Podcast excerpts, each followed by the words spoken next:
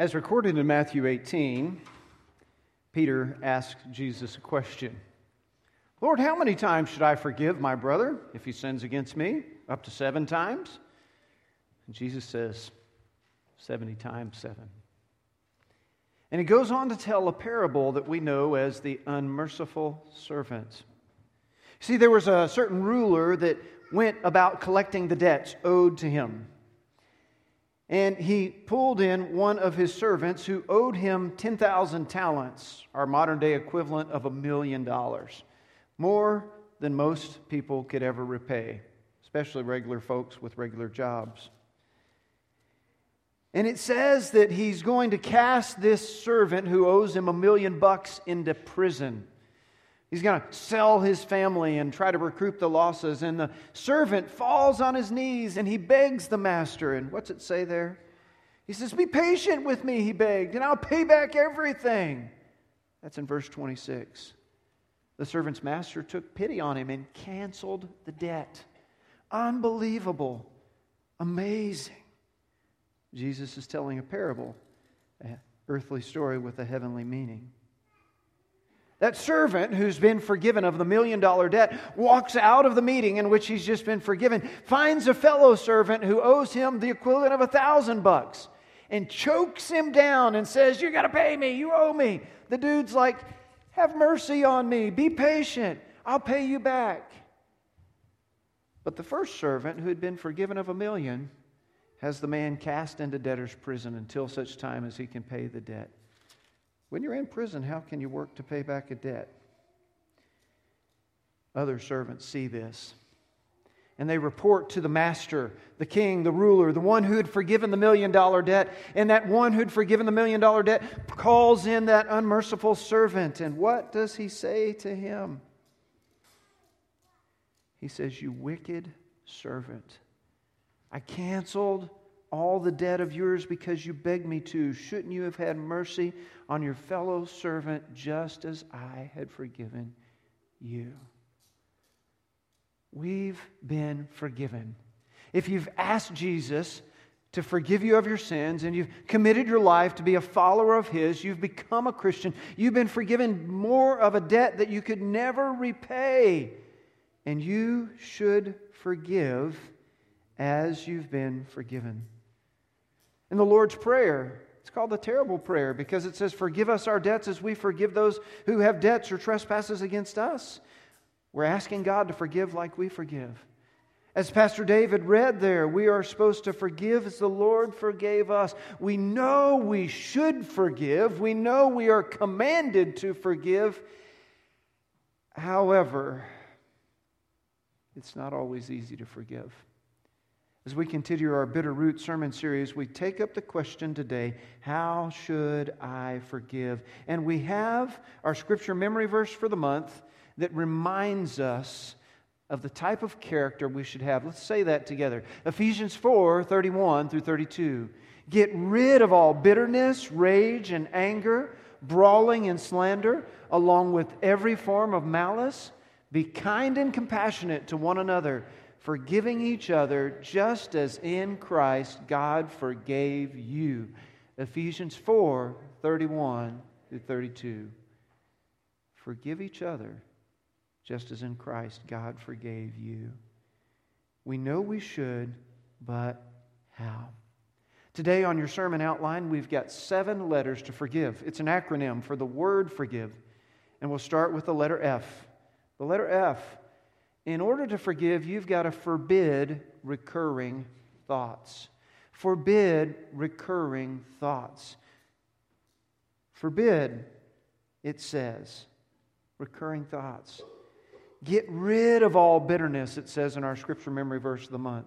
That means to chuck it out, get rid of it completely. Throw it away, all bitterness, rage, anger, slander, malice, all those nasty things. Forbid recurring thoughts. You got to stop search thoughts the moment they start. Remember, the root of bitterness starts from the seed of unforgiveness.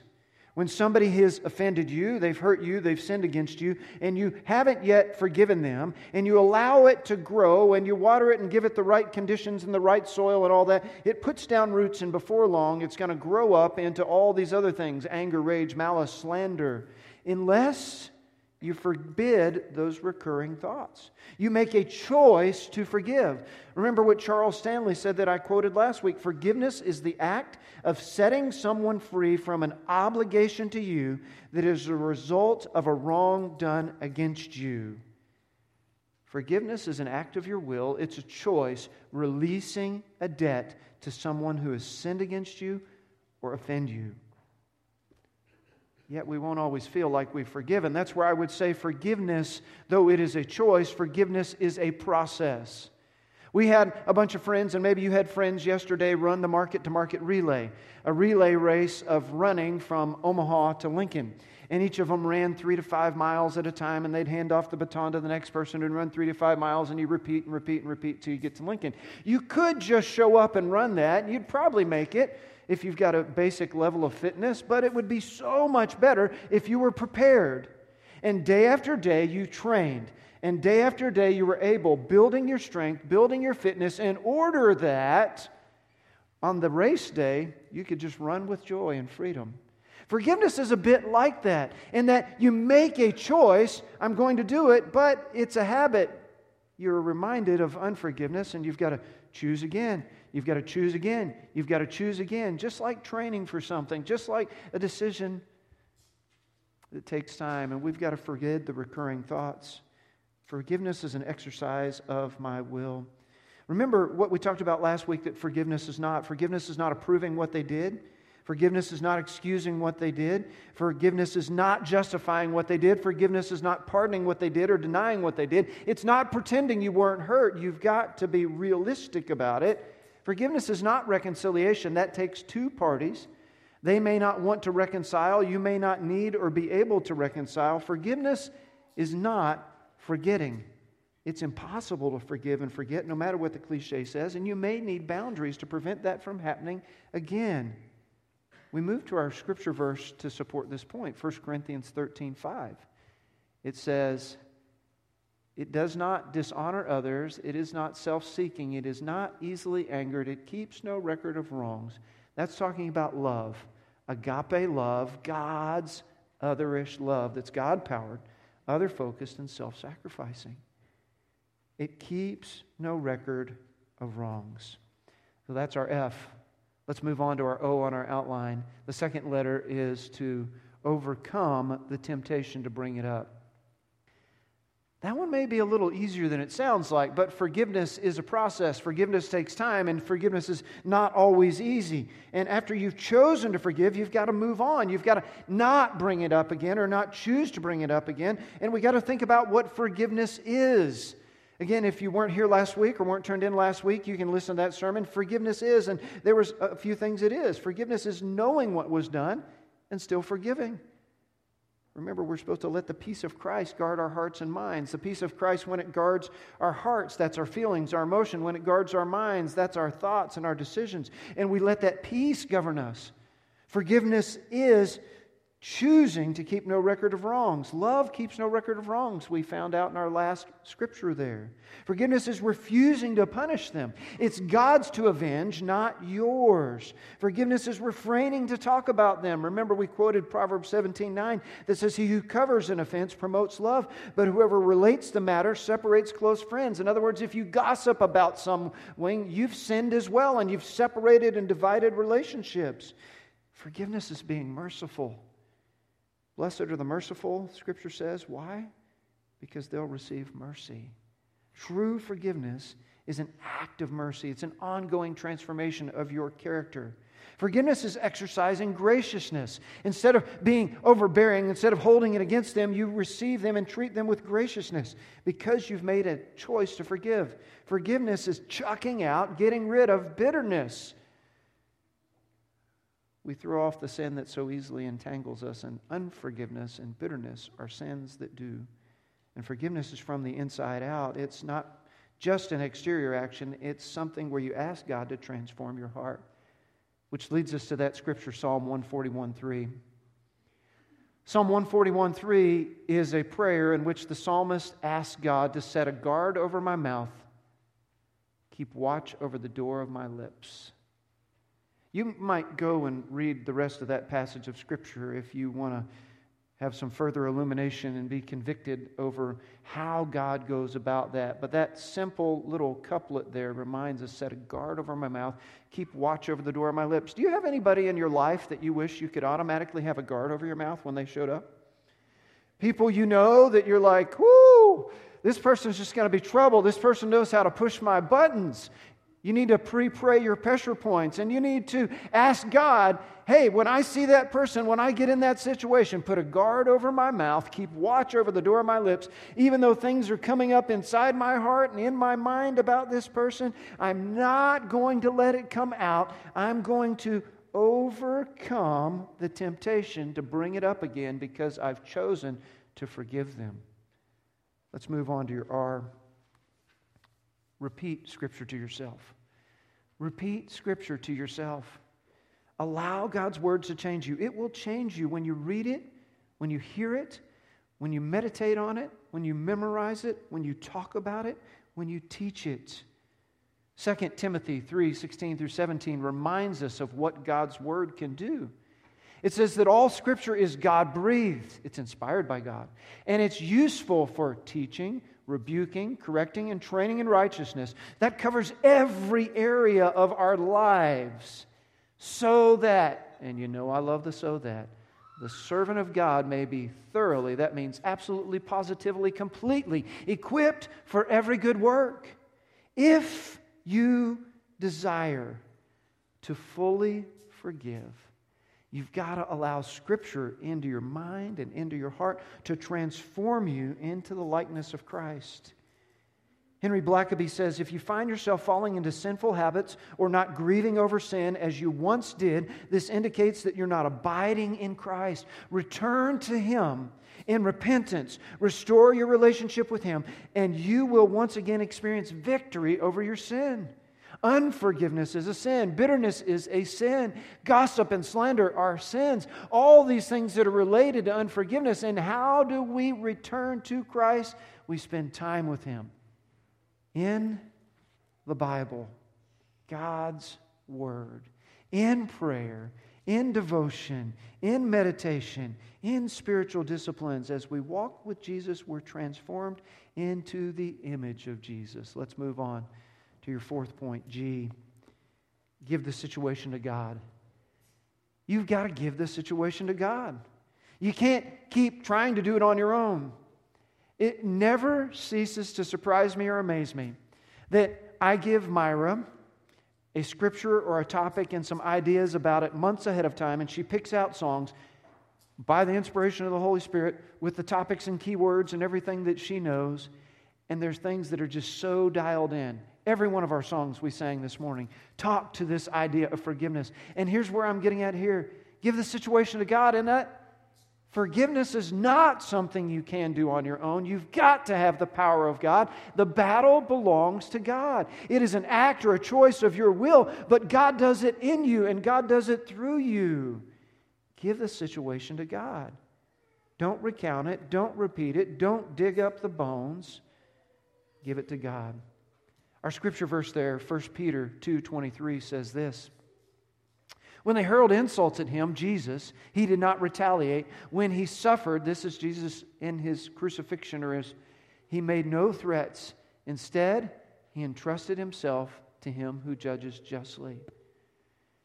I know there are times when you feel mistreated like Jesus was mistreated, but none of us have been tortured like him or nailed on a tree like he was in crucifixion. And what does the scripture tell us to do?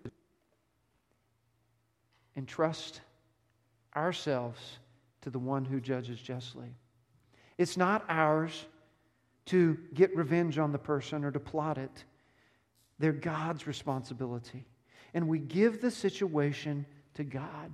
We do what Jesus did, we trust Him. So we forbid recurring thoughts. We overcome bringing it up again. We repeat Scripture to ourselves. We give the situation to God. Our fifth one, the letter I, is intercede for the offender. Intercede is a fancy word for pray. but pray didn't fit our acronym. So go ahead and write intercede, and if you don't know what it means, write pray. Intercede for the offender. Intercession is a special type of prayer, however. It is a type of prayer in which we go before God on behalf of the other. So, yeah, there's a reason we chose that, not just to make it fit our acronym. Prayer is a command for all believers, but we should pray specifically for those who hurt us, sinned against us, or offended us. Pray, Lord, give me eyes to see. Let's read that scripture verse, 1 Samuel 12 23. I love this phrase far be it from me. As for me, far be it from me that I should sin against the Lord by failing to pray for you. And I will teach you the way that is good and right. My dear friend in college, Cliff Lee, and he's a pastor in Florida. Chloe met him this summer. She went to his church. I mean, crazy. We're college roommates. She's here, and then she's there. Cliff always would say, it was a Cliffism, we would actually call it. He would say, Far be it from me. You'd say, Hey, Cliff, can we walk to dinner together? Far be it from me to walk to dinner alone when I could walk with you, he would say. Hey, Cliff, can you help me study? Far be it from me to refuse studying with you because you're my friend. He just used that phrase. It's a biblical sort of phrase. It sounds a little old fashioned, a little corny, a little King James or something, but it was just Cliff, right? Chloe can vouch for the fact that he's a little goofy that way. That's part of Cliff's charm. That's who he is. What about us? Far be it from me that I should sin against the Lord, capital O, capital R, capital D, that's the Lord God by failing to pray for you. You know the thing that might change your heart the most for the person that you're struggling with unforgiveness or bitterness towards? Praying for them. Not praying that they would get theirs,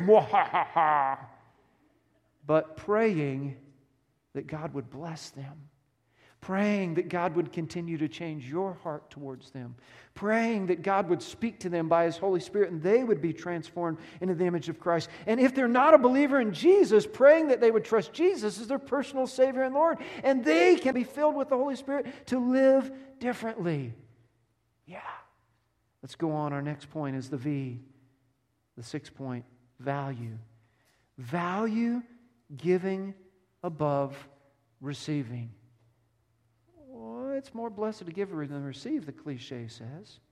But when you're hurt, when you're offended, when somebody's sinned against you, you don't feel like giving them anything other than maybe your wrath, other than maybe your anger, other than maybe your judgment, and some slander and some gossip and all sorts of ugly things that our scripture memory verse of the month talked about brawling and bitterness and rage. All those things we're supposed to chuck them out. But this is talking about forgiveness and asking you to pray that God would give you the supernatural ability to value giving to them and giving to others. Don't worry about what they do or what they don't do. Worry about your responsibility. And your responsibility is to have a right relationship with God and therefore to seek to have a right relationship with men. Above all else, to be at peace with everyone else. Let's read what Acts 20 35 says. It says, In everything I did, I showed you that by this kind of hard work we must help the weak. Remember in the words of the Lord Jesus it is more blessed to give than receive.